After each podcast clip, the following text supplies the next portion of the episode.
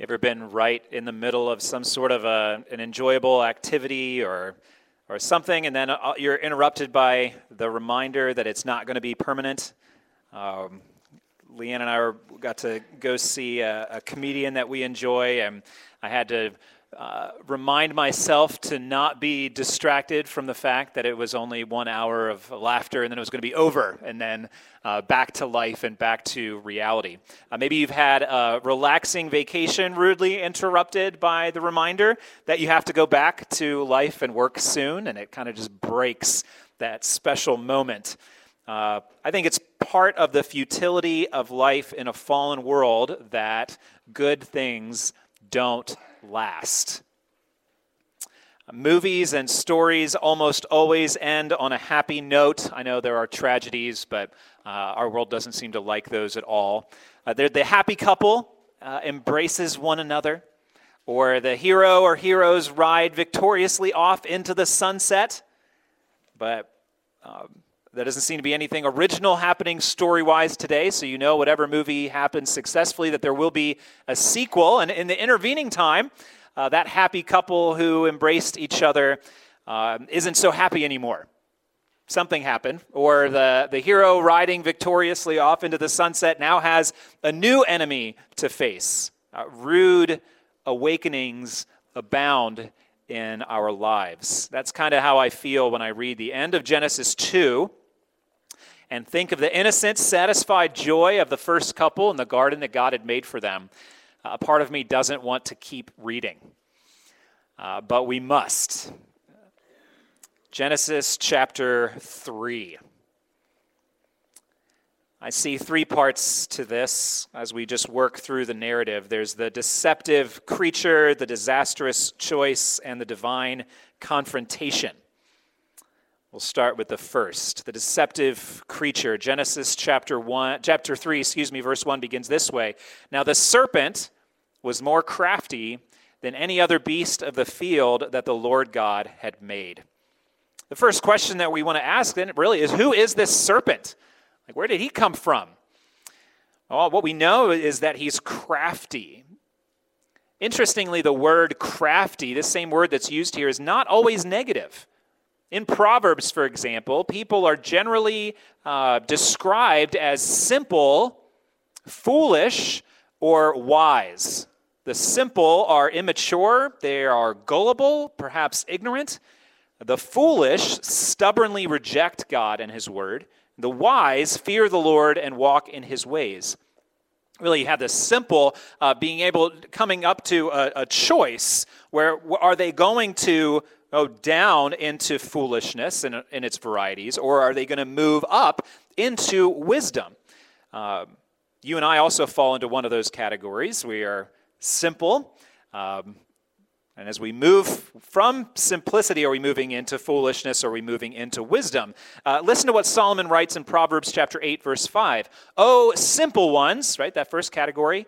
Learn prudence which would be a way to move from simplicity into wisdom. Prudence in Proverbs and crafty in Genesis chapter 3 are the same word. So it can be either positive, the simple moving to wisdom, or it can be negative. As having a, a shrewd or crafty, right, a shrewd awareness of life and how things work and how people think can be a blessing if used wisely to draw you and draw others to God. That's the positive. Um, or it could be used foolishly, craftily to lead people away from God. Interestingly, we are told by Jesus in Matthew chapter 10 to be wise as serpents. That really can't be anything other than some aspect of a reference here leaning on that those two ways that that prudence or shrewdness or craftiness could be used. This same type of shrewd cunning, knowing how people think, how people work, how things in life works that could take people toward wisdom, could be a blessing, is that type of cunning is a curse if used to entice others away from God. And that cursing is clearly the type of craftiness that the sermon demonstrates here. If I said Now, Satan was more crafty than any other beast of the field. Instead of serpent, you probably wouldn't be surprised. But interestingly, the text of Genesis never makes that connection. This introduces the, the serpent just either slithers or crawls in, crafty, moves forward. Um, this exact connection in Genesis maybe is, is hinted at, even assumed throughout Scripture, but we need to go all the way to Revelation chapter 12, verse 9, to know that our assumptions were correct. This is where it's first stated outright who this serpent is. The great dragon was thrown down, that ancient serpent who is called the devil and Satan, the deceiver of the whole world. Who is this serpent? He's the slanderer and accuser of God's people, the enemy of God.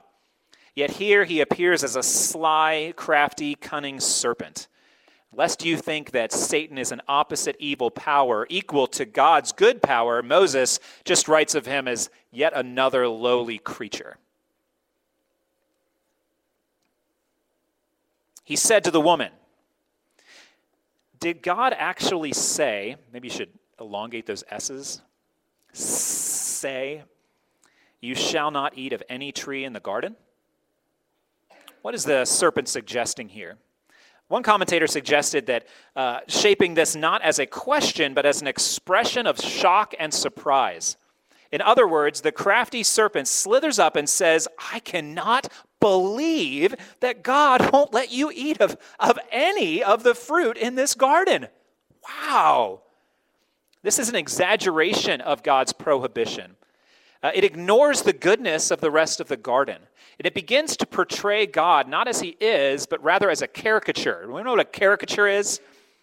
Right? You find the you find some little defining characteristic and you, you reshape it to make a person, instead of looking normal, uh, to look uh, outrageous or to look ridiculous, right? And it's, it's laughable when it's us at a fair or um, wherever caricature artists might be, probably apps that do that now. Uh, but it's not amusing when it comes to God. We are not to exaggerate who He is. We're not to, to take one thing and blow it up as if it's everything and then ignore other parts of it. And that's exactly what the serpent is doing here. The serpent is questioning God's character by questioning God's word. And that's an important point because who God is and what God says are always linked together. You cannot pick and choose different things about God to hold to. His word actually reveals his character to us, and not just his word as in the Bible, but his words, because his word is his words proceeding from his mouth. His word reveals his character to us, and all of his word is consistent with all of his character. See, God is good, and his word is true. And those things are linked together. So, as the serpent questions God's word, he's attacking God's character and his goodness. Eve responds to this veiled accusation, correcting the misconception and apparently coming to the rescue of God's character. Genesis chapter 3, verse 2. And the woman said to the serpent, oh, We may eat of the fruit of the trees in the garden. But God said, You shall not eat of the fruit of the tree that is in the midst of the garden, neither shall you touch it, lest you die. And maybe that causes you to kind of raise your eyebrow a little bit. Wait, wait a minute. Don't don't touch it? Like, where did where did that come from? Well, let's refresh ourselves on what God said. Chapter 2, verses 16 and 17. That the Lord God commanded the man, saying, You may surely eat of every tree of the garden, but of the tree of the knowledge of good and evil you shall not eat. For in the day that you eat of it, you shall surely die. God's command was don't eat, not don't touch. And we could make maybe a lot out of this. Maybe we're supposed to, maybe we're not. But as God's people, we must be careful to remember and communicate His words carefully and correctly. Uh, there are dangers found in both adding to and subtracting from God's word. Uh, but again, that may not be the emphasis here, so we'll just move on. Verse 4 but the serpent said to the woman, You will not surely die. For God knows that when you eat of it, your eyes will be opened, and you will be like God, knowing good and evil. The serpent moves so quickly, cunningly, cunningly, craftily, from a, that subtle question right to a direct contradiction. You will not surely die. Whoa. I mean, you hear what he's saying. Uh, God is wrong, or God is lying.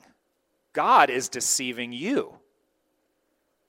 There will be no negative consequences from ignoring this silly restriction. And in fact, if you think about it, God isn't actually good at all. He's, he's withholding the best things from you.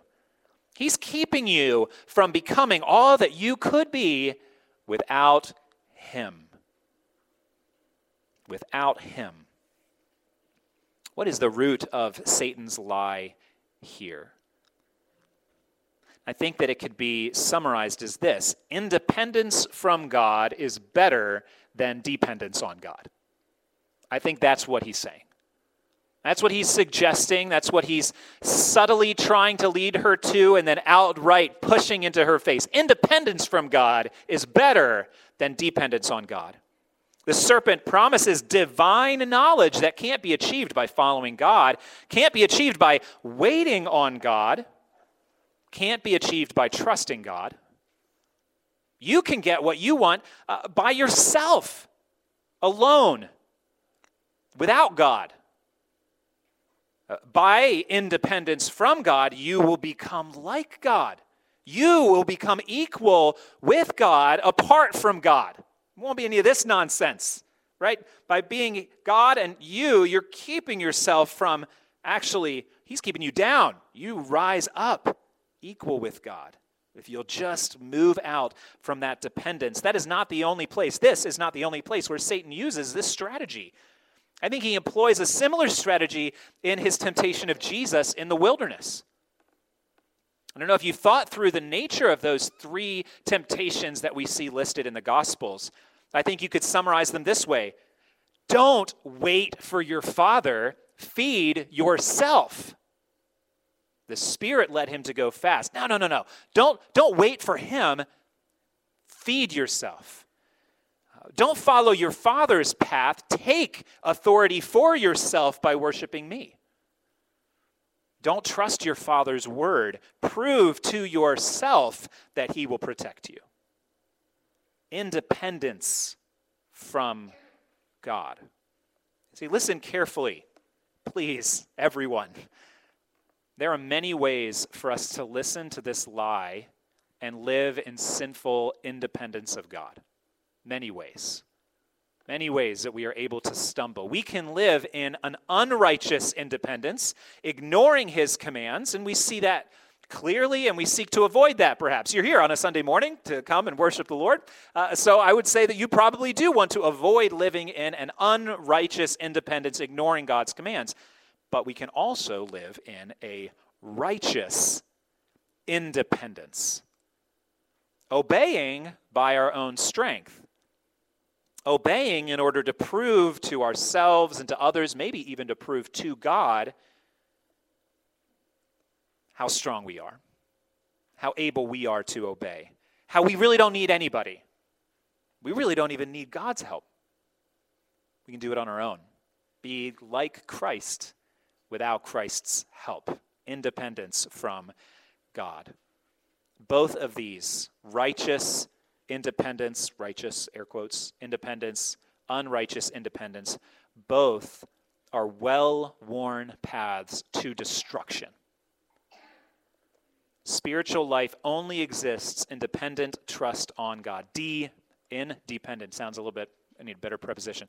Uh, by dependent trust in God and on God. Spiritual life cannot exist at all independent of Him. If you live this life independent of God, righteously or unrighteously, if you are living independent of God, you will spend eternity independent of God, cast out of His glorious presence to suffer His wrath. If there's no life now spiritually independent of God, then there's no life eternally independent of God. That's the lie. Independence is better than dependence when it comes to God. We are all in a danger that is similar to Eve here. Listen to Paul make that very point. 2 Corinthians chapter 11 verse 3, he writes this to the Corinthian church, I am afraid that as the serpent deceived Eve by his cunning, that your thoughts will be led astray from a sincere and pure devotion to Christ. In a nutshell, there is the test, I think, of our dependence on God. Are we steadily growing in love for Jesus, our Savior? Because a dependence on God, reliance on His Spirit, will move us in that direction. So if we aren't, then how can we say that we're living dependently on Him? If it's not toward the end that He has in mind for us. Are we steadily growing in love for Jesus? Prayerfully ask the Lord if that is true of your relationships and your study passions and your hobbies and your entertainment and your career pursuits and your spending of money, etc. Are you being led to a sincere and pure devotion to Christ, or are you being led astray from a sincere and pure devotion to Christ? Because there is no neutrality. Increasingly, a pure and sincere devotion to Christ, or you're being led from it. And naturally, since this, these moments in the garden, our hearts are always moving away. It is a battle of repentance to turn to a sincere and pure devotion to Christ. It is not automatic, no matter what the pursuit is. We are also all in danger of playing the part of the serpent here. Do you tempt others to sin? Do you promote the rejection of God's word? Do you dishonor the character of God to other people?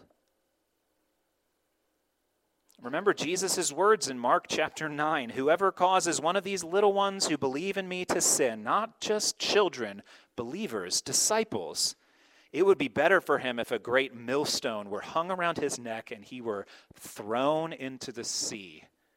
Whatever cunning you may have, whatever wisdom, whatever prudence, don't be led into folly. Don't lead others into folly. Be led into wisdom. Lead others into wisdom. But then we could come to this, and there's another response that we could have, or maybe something else. Like, as I look at this and I ask, is it wrong to question God? Be interesting. We did this as a, as a poll. And everybody write down their answer. Wonder where we would land. We'd all have reasons for that. Is it wrong to question God? H- have you ever asked questions like these? Is God really good? Uh, is, is his word, the Bible, is it really true? Is there a God at all? Where is the promise of his coming? Christ claims that faith in him must be ultra exclusive. Is it really true that all other religions are completely wrong and false, the teachings of demons, like Paul claims? You ever asked questions like, Are heaven and hell real? Did Jesus really rise from the dead? Have you ever asked these kinds of questions? I know that I have. Matter of fact, I still find myself asking questions like these. Is it wrong for us to ask questions about God and His character and His word and His gospel? I think that some Christians would strongly say yes if you marked an answer. Maybe you said yes that it is wrong for us to ask these kinds of questions as if faith requires no questions and as if faith allows no doubts. And sadly, when this is how Christianity is presented, it produces either simple, immature Christians who are unprepared for life in a fallen world, or it drives doubters and questioners into the arms of unbelievers who will provide answers, but their answers will be serpent like and encourage independence from God. Is it wrong for us to ask these kind of big, hard questions, or whatever your big, hard question is? Is it wrong for us to ask? No, I don't think that it is. I think it is normal. I think that it is, is natural as we think about the world that we live in. Our hearts and the hearts of those around us. God's plan that we don't fully understand. I would so go, go so far as to say it is even good and necessary for us to ask these questions as long as we run to God, to His Word, and to His people with these questions rather than running from God, from His Word, and from His people with our questions. Come to God's Word with your questions, it can handle and answer them. Bring your doubts before Him in prayer. Ask Him to teach you and to increase your faith. One of the most potent prayers in the Bible is one of the shortest. Shortest. Lord, I believe, help my unbelief. Children, I hope that you have questions. It means that you're thinking. And I want you to think. And I want you to read. And I want you to study because I want you to know God. And I want you to know His Word. And I want you to know about His ways. Bring your doubts to your parents. Bring your questions. And parents, you know that they do, but it's always at like after 9:30 at night. Right? And Leanne's helped me be like, but we got to answer those questions. I'm like, but I want to go to sleep. Like, dads go to sleep, moms stay up and they answer those questions because moms are wonderful like that. Dads, stay up a little bit later than you want to. Peter, stay up later than you want to. All of you, come to us as elders and pastors with your questions and doubts. What are we here for if not to equip you in your faith? Let us pursue growing in our dependent trust in our God together to God, to His Word, to His people, not from God, from His Word, and from His people. When you are tempted to sin, and you will be tempted to sin, when you are tempted to sin, remember and trust that God is good and His Word is true. If this were my story, here's what would have happened next. Then the man grabbed that crafty beast ripped its lying forked tongue out of its mouth, and stomped it to death for trying to deceive his wife and dishonor his God. That's not what happened. Instead, from the deceptive creature, we now move to the disastrous choice, verse 6. So when the woman saw that the tree was good for food, and that it was a delight to the eyes, and that the tree was desired to make one wise, she took of its fruit and ate. And she also gave some to her husband who was with her, and he ate. This is the question that I ask first What's this tree doing here? Why? Why plant the tree? Right? Is it? It's like the tree is the problem. Uh, the tree isn't the problem. If this hasn't come to your mind yet, it, it will someday. I'll go ahead and introduce it for you. Why did God plant the tree of the knowledge of good and evil in the Garden of Eden? Was God Himself tempting them to disobey? Far from being a bad thing in the garden, the tree was actually absolutely necessary. It, it had to be there. It was good for it to be there. And it was necessary and good because the tree of the knowledge of good and evil that they were not allowed to eat from provided an opportunity for Adam and Eve to demonstrate their loyalty to God and their trust in God. The first chapter of the book of James makes two truths clear. Not preaching in James. Good to do that, maybe at some point. But again, we're already going to be two years in Genesis, so we can't make decisions about that yet. But James chapter 1 makes two truths clear. First, that the testing of our faith is good. And if it's good, it's from God. And second, that God does not tempt us with evil. And sometimes those words could actually be used a little bit interchangeably. I'm going to keep them separate just for the sake of this. Testing versus temptation. Tempting versus testing. And I don't think that there are two different circumstances. There's not a circumstance of temptation and a circumstance of testing. There's actually one circumstance with two different responses, or, or two different paths that could come, two different responses to the same choice. There's a path from every choice, from every tree. There's a path and a purpose of testing, and there's a path and purpose of temptation, but from the same circumstance. The tree of the knowledge of good and evil is a perfect test case for this because you and I face a lot of trees like this, big and small. Let's just make sure we're on the same page. Who planted this tree in the garden? God did. Okay?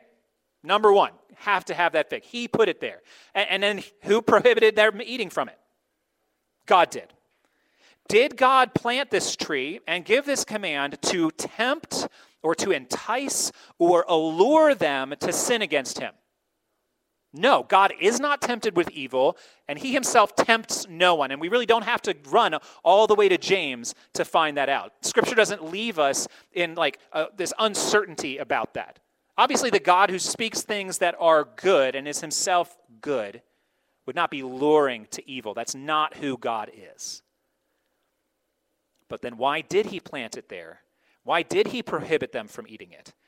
It was to test, not tempt, to test them, to test their dependent, trusting, loving obedience to him. It was an opportunity for them to live righteously. Without it, they were like students at the beginning of a semester. Everyone has a perfect GPA before any assignments are due or any tests are given. But that opportunity that was given to test, we could even say to prove loving loyalty toward God, submission to his authority, that same that test was twisted into a temptation by Satan. That's why Paul calls him the tempter in 1 Thessalonians. What is temptation like? We learn about temptation even as we watch Eve being tempted. Verse 6. For Eve, her eyes saw and her heart was captivated by the tree because it was good for food and a delight to the eyes and to be desired to make one wise. Another translation says, She saw that the tree was beautiful and its fruit looked delicious, and she wanted the wisdom that it would give her. This temptation enticed her physically, uh, emotionally, spiritually, perhaps we could say. Oh, that looks, looks delicious and emotionally, right? Oh, that's, that's a delight. And it's like, oh, and spiritually, I want that wisdom. I want that godlikeness, the spiritual aspect of that. Everything in her wanted everything that she believed she could get only from that tree. Everything in her, in her cried out and yearned for it. She was drawn to all aspects of it. And in doing that, she was rejecting God's goodness and believing that God had deceived her. Right? This is what I want. And the only path to getting what I want, what I need, is by rejecting God. So she rejected God's word. She believed the serpent's lies. Do you feel the covetousness crowding out the contentment that she had known? The satisfaction that she had throughout chapter 2 and however brief her life had been to this point?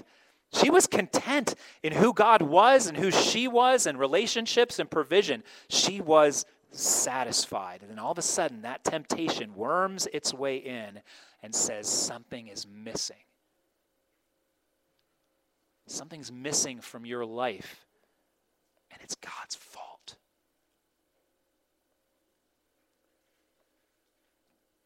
She had been satisfied not just with the other trees in the garden, she'd been satisfied with God. Now she was convinced that she was missing out and that it was God's fault. The Apostle John wrote about similar allurements, temptations that we face, and he called these temptations, First John, calls them the lust of the flesh, the lust of the eyes, and the pride of life. And it's very likely that he's linking those with this, this very account.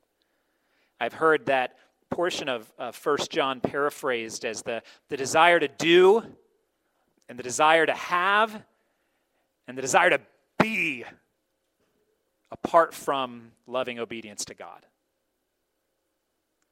On the one hand, these are natural desires food from God, beauty from God, knowledge or, or wisdom from God, right? Like she was created to want these things. That, that wasn't the aspect of it. These desires, they are natural. They are designed to be gifts from God. But all gifts from God must be used within the boundaries that God has set. Accepting God's gifts while rejecting God's boundaries is, I think, the, the essence of the rebellious ingratitude of sin. We want what God offers, but we don't want God and we don't want His rule over us. How often have you and I both, how often have we been convinced, like Eve was, that we are missing out on our best life now? If I just, then I'll be wise. If I just, then I'll feel good physically, emotionally, spiritually. If I just, then I'll be happy. Then, then I'll be powerful. I'll be in charge. Then I'll be popular. If I just, then I'll be rich. Then I'll be safe. Or, or then I'll finally be loved and accepted. If I just, then I won't be missing out anymore. And we're convinced that God isn't powerful enough or isn't loving enough to give us what we want, what we're convinced that we need. He either can't or he won't do what is best for us. So we will take it for ourselves, independent of him. That's the nature of temptation. Never once has sin kept its word or delivered on its grandiose offers to make us more like God. Never once has sin satisfied a single human being. Pleasures of sin for a season. Stolen what stolen bread tastes sweet and then in the stomach it's bitter. Sin cannot make us wise, it cannot leave us satisfied, and it cannot make us free. Sin gives us to drink cups full of salt water, leaving us more thirsty rather than satisfying us. Sin gives us junk food, devoid of nourishment and capable only of creating more cravings for itself. Sin is the worst of drugs, giving a brief high followed by a lasting shame filled withdrawal. This past week, I saw an article. Uh, a man, uh, I guess, t- took from his savings and, and bought a, a car, uh, a Dodge Challenger Hellcat. Not a car guy. If you're a car guy, then you know that that's cool. He paid $26,000 for this Dodge Challenger muscled up. Uh, this, that car normally would start around $76,000 and then go up. So he is just getting a steal on this car. Literally. Because it turns out the car was actually a rental. And he ended up for $26,000 with a fake title and no car. Which reminds me a lot of what sin promises. If it sounds too good to be true, it probably is. And sin's promises are always too good to be true because they're lies. It's exactly how temptation to sin works. If we are ever to have victory over the temptation to sin, we must be dependent on God. Knowing His word accurately and thoroughly, we must trust Him. We must trust His power and His goodness and His sufficient grace, which are ours only through Christ Jesus. And that's, that's that center of dependence on God. It's not you trying, it's you trusting in Jesus and what He has done. That is the heartbeat of dependence on God. That is the only way for you to be satisfied and free and happy now and eternally. Dependence on God, submission and trust in Jesus. We must remember God is good and His word is true. But as we look at this, I think another difficult question arises from this passage, which is how exactly is it that Adam and Eve could sin? we'll talk about this a little bit later, but like I know I know why we sin. But I've often struggled to be like, but how did they sin? Like we sin because we're sinners. Uh, they weren't. So how is it? Uh, after all, they had been created by God without sin and they were declared to be very good.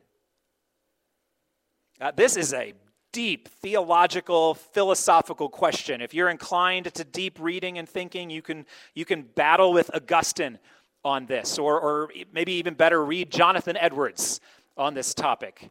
It would be the, the freedom of the will as he wrestles with aspects of these things. But here's what I, I hope will be a helpful summary regarding the, the will. What's, uh, which I mean by that, I mean our choosing faculty. Again, try not to be too deep about this uh, because I don't understand it more. Our secret. It's my best summary regarding the will and, and sin. When Adam and Eve were first created, they were apparently able to sin and able not to sin. Apparently, their hearts were, were somehow equally open to the influences of God's goodness on the one hand and the allurements of sin on the other. Another person described this that God created man originally, he created him flexible. Interesting. Able to sin, able not to sin. But now, because of Adam's sin, which again, Lord willing, we're going to be talking about that more specifically in a few weeks. But because of Adam's sin, human nature was changed. So, whereas they were born able to sin, able not to sin, now we are born able to sin and not able not to sin. Right? Which is just two ways of saying the same thing. This is where a lot of people get hung up, I think, in regard to our free will. Uh, they want to posit as if everybody born is in the same position that Adam and Eve were able to sin, able not to sin. But Scripture does not leave that open to the rest of us. We are able to sin and not able not to sin. That's the slavery that we have, or what Luther would have called the bondage of our will, which really isn't in disagreement with Edwards. They're just saying two different things. We no longer stand equally between two options like Adam and Eve did in the garden that day. We have sinful natures. We are held captive to our own sinfulness. We are bent toward evil. Our wills are influenced, steered by our evil hearts. And there's nothing that we can do to change that on our own. As Jeremiah said, Can the Ethiopian change his skin or the leopard his spots? Then also you can do good right? Who are accustomed to evil. Can't make yourself taller, shorter, hairier or less, uh, darker or lighter. It just doesn't work. Right? A leopard can't make itself a zebra. That's not its nature our nature is now one that is bound to sin. But when we are born again, when we are indwelt by the Holy Spirit, when we trust in Christ and are, are made new, we are once again able not to sin. But we remain able to sin as well. A little bit more Adam like, but not the same. Because we're moving away from one to the other. We're moving from being influenced by sin to being transformed by the Holy Spirit. Uh, this is that ongoing war taking place in our hearts between our sinful flesh and the Holy Spirit. Paul talks about that in Galatians 5, and I think he's also talking about that in, in Romans chapter 7. But it's not the end of the story, because once we are glorified, Christ comes back, brings us to himself, we will be like our Savior Jesus Christ, who eternally now is not able to sin. That's what Jesus is like glorified. That's what we will be like one day, on that day. When we see him and we're made like him, we will no longer be able to sin. Thanks be to God, we will one day be completely freed from our sinful hearts, delivered from these bodies of death through the victory of Jesus Christ our Lord. And in verse 6, Genesis again. Notice the abrupt simplicity of sin. Like the way that it's written, it just sort of rapid fires. She took and ate and gave him, and he ate. Just like just like that. Boom, boom, boom. Just whoa. So fast. Just like that, we find the keeper, the guarder, uh, the leader, not keeping or guarding or leader leading. And we find the helper, not helping. But those simple sins happened because they had chosen to believe the lie that God was not good and his word was not true. Have you ever noticed how simple it is to sin? So simple. Just like these rapid fire choices. Just just tap. Just watch. Just steal. Just just lie. Just complain. Just gossip. Our sins, no matter how automatic, quick, how inevitable they seem, our sins are also a rejection, the result of a rejection of God and a rejection of His Word. You don't just sin inevitably and quickly and automatically. It is the fruit of you doubting God and His Word. You are rejecting His authority, just like Eve did. We are never so innocent as we would like to think, are we? We are not passive victims of our own sin. We are active participants, just like Adam and Eve. Their sin was simple and quick, but it was devastating. And now there was no going back. Be sure your sin will find you out. There's no escaping the consequences of disobedience. Verse 7 Then the eyes of both were opened, and they knew that they were naked. And they sewed fig leaves together and made themselves loin cloths. Expectations versus reality. You've seen the uh, like the making of the images for like a Big Mac commercial.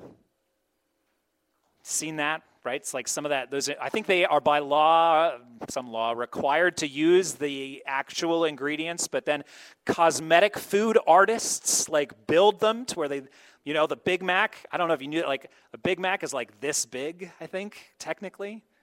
And have you seen the side by sides of what like the artist created Big Mac looks like? And then the store created Big Mac? Expectations versus reality. Is there truth or is there falsehood in advertising? What about when people advertise themselves on social media profiles or posts? Is there an honesty and a transparency, or is every vacation day sunny and perfect hair days and kids are obedient and the house is cleaned, at least wherever in frame? The rest of it may be a disaster, but this part looks perfect. Every meal is spotless is the expectations of those things versus the reality of what life is actually like.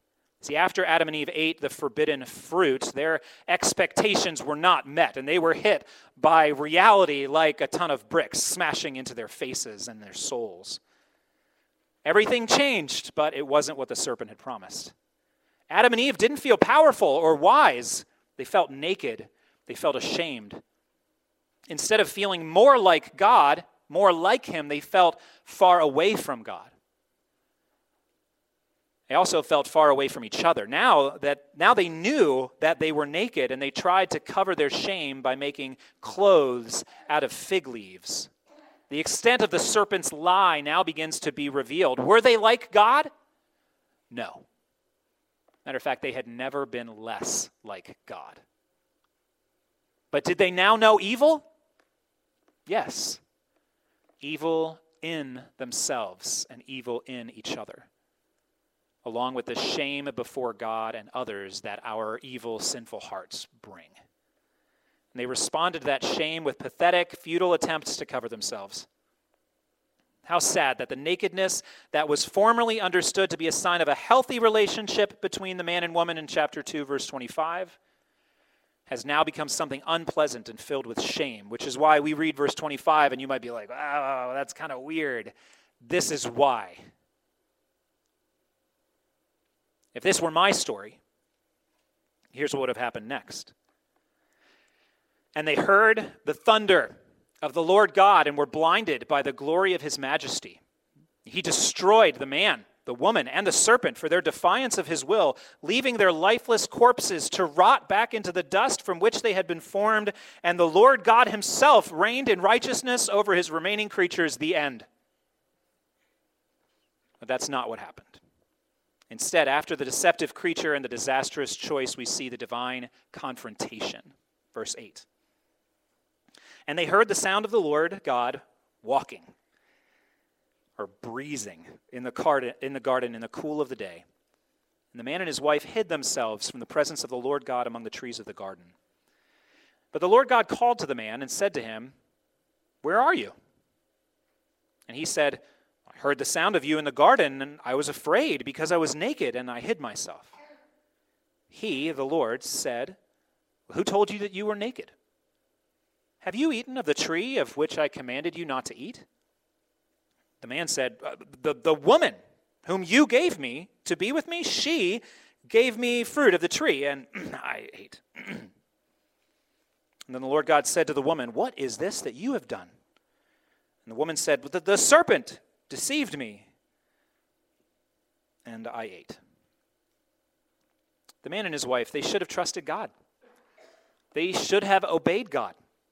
But, but having failed to do that, they should have called out to God and they should have run to Him for mercy and for forgiveness, throwing themselves at His feet. That's what they should have done, but they didn't. Instead, they run from Him and they hide.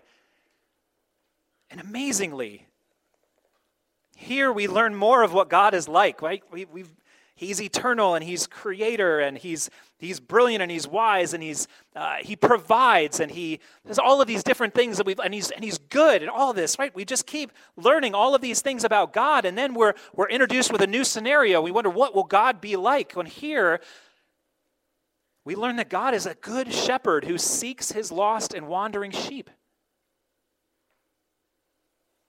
And he tenderly asks questions to draw them out of hiding rather than sternly accusing them outright, which he had every right to do, but that's not what he does.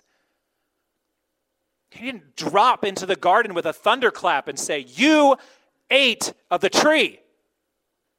Just walks in. It's amazing. Hey, where are you guys? Which he knows. How do you know that you're naked?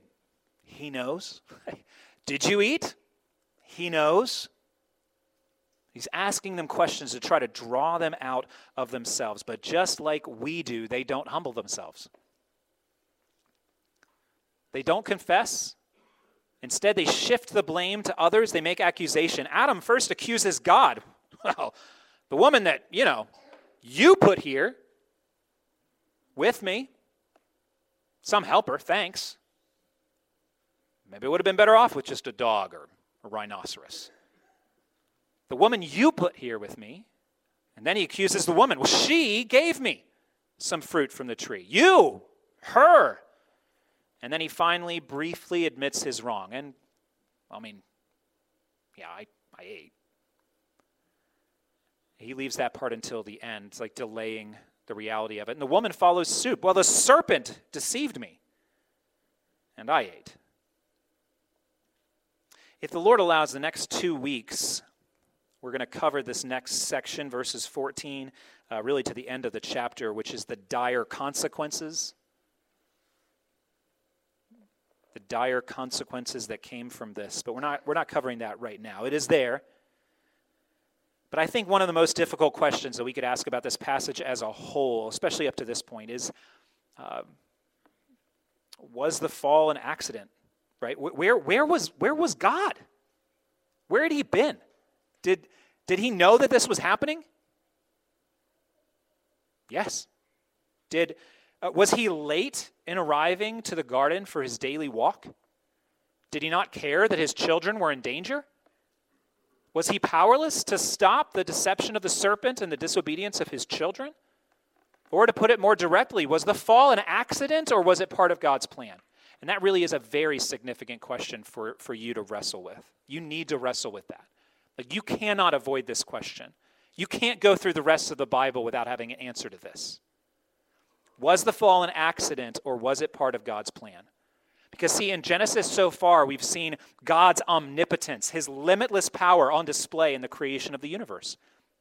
We've seen God's wisdom and his glory on display in its variety of creation, all these different like land animals and birds and fish and all these different types of plants, some with fruit, some without, different types of lights for the day and for the night, the water and the land, all of these different things. It's been amazing to see God's wisdom, His glory on display in the beauty and the bounty of creation. We've seen God's goodness on display, His love on display, very specifically in the creation and care of the man and the woman in those intimate fatherly terms that we talked about from those passages.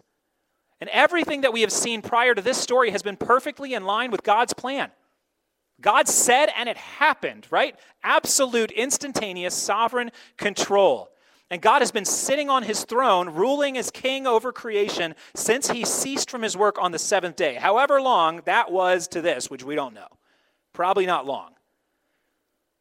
And so, so, from everything that we've learned about God so far, just in Genesis 1 and 2, we must conclude that the fall was also part of God's plan. It happened by His sovereign permission. For nothing can happen that He does not permit. Nothing. He alone has absolute power that could prevent any event, large or small. So when he does not prevent something, it means that he has permitted it. Everything is part of God's perfect, eternal plan. Everything, everything. No asterisk, no caveat, no exception. Everything. He is absolutely sovereign over everyone and everything. This is foundational for our understanding of the world. It is clearly revealed across Scripture.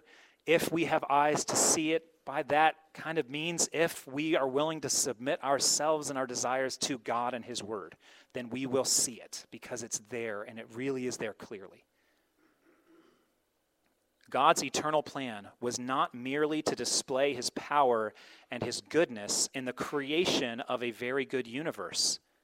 God's perfect eternal plan has always been to display his mercy and his grace in saving, rescuing, redeeming, or we could even say recreating his people and his world from the destruction of their sin. Not just look how powerful I am. And he's done that. He does it every day. But without the fall, how do we know that God is merciful, which he is eternally? Without that compassionate, gracious work of recreation, which is what our salvation is a recreating into the image of our Creator, renewing of those things. That's how, that's why God's people have been chosen and known since before, not before the fall, or not since the fall, before the foundation of the world. Multiple New Testament passages. Chosen before the foundation of the world. Known. That's an intimate, that's a love word, loved before the foundation of the world. Revelation even speaks, and there's a translation question here, but I think it's communicating this that Jesus is the lamb slain from before the foundation of the world.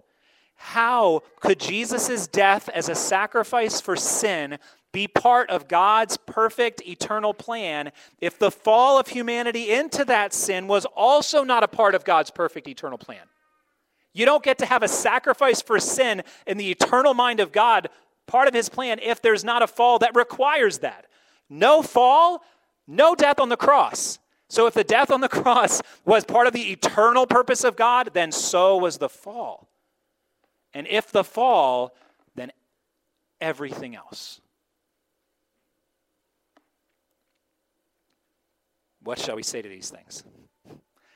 Oh, the depth of the riches of the wisdom and knowledge of God. How unsearchable his judgments and his paths beyond tracing out. If this were my story, I would have written it differently. But that's because I'm stupid. or to put it kinder, because I'm not wise enough to understand its perfection. Any objections that you or I have to this story or any improvements that we would like to make would be wrong. We can't improve God's story. And it is God's story. And the same thing that is true there of Genesis 3 that there's nothing wrong with this story. Again, not talking about the it was horrible.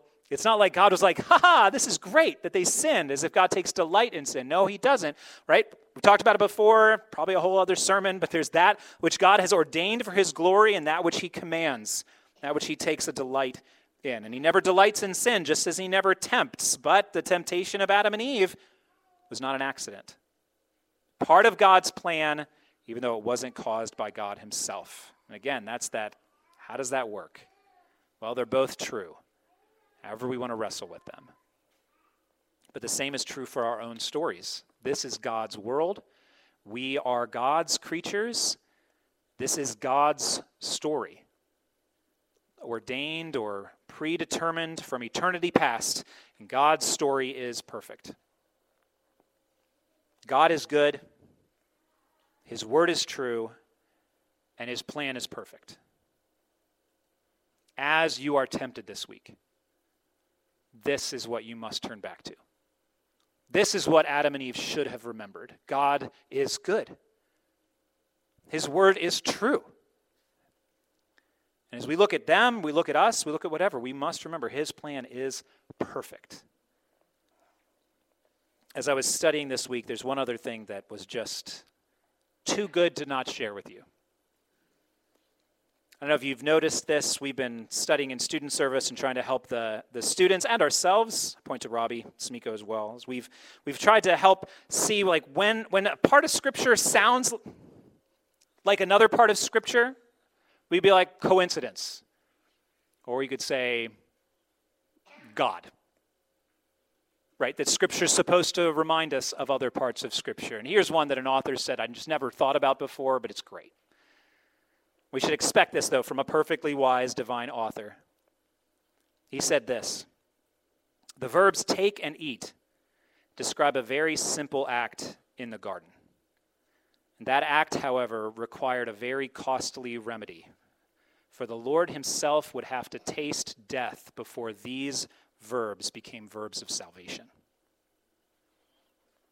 Or Jesus took and ate took our sin on himself so that he could say at this table, he could say, Take and eat my body for your salvation.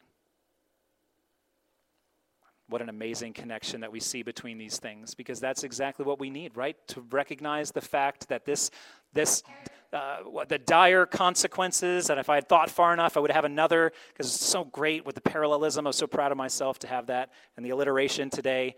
Uh, Jesus, I forget alliteration, right? That's, that's point five. That's what we'll talk about next week. Because the answer to all of these things, right, takes us to Jesus. Because of what happened in the garden, Jesus would have to suffer on the cross. And it was foreordained to do that, but he did that, taking, taking the sin that you have so willingly committed. Right? The times when you have doubted his own goodness and you have, you have said his word was false and rejected it, and you have complained or rejected his plan, he took all of that sin and all of the guilt that we multiply, and he took it on himself. You can say, So if you eat my flesh and drink of my blood, then, right, then you're with me. You're righteous in my righteousness. And we who have come to trust in Christ, that's what we do when we come to the table, right? We, we own our own personal Genesis 3 fall, which happens just day after day after day. We just repeat this. We own that. We don't run from God. We don't try to cover ourselves with fig leaves. We don't do any of those things. We just lay ourselves bare before God to be clothed with the righteousness of Jesus. Right? That's, the, that's the gospel that flows out of Genesis 3 and brings us to this table. Have you taken of Jesus by faith in his life and death and resurrection? That's the answer for your guilt and for your, your sinful shame. Are you covered Or are you naked before God? If you're covered in his righteousness, not your works, his righteousness, you've, you've cried out to him for mercy, which he always answers, right? Always gives us mercy, grace to help in our time of need. If you are Christ's, then he comes to this table and says, reenact this, right? Take and eat of me to be strengthened. We're a needy people, and God has met our needs in Christ. Take, eat. This is my body, which is broken for you. Take this cup and drink it. It's the new covenant in my blood. So if you're a follower of Christ, Christ calls you to come and take and eat and drink. If you're not a follower of Christ, as we've said before, this, the table is, is not for you. It's not just by putting bread or, or drinking anything that you can be saved, but you must be saved. You need to be forgiven. Consider the gospel. Consider your sin. Consider Christ. Cry out to him for forgiveness. And then you will be wel- welcomed to fellowship with him at his table. Let's pray.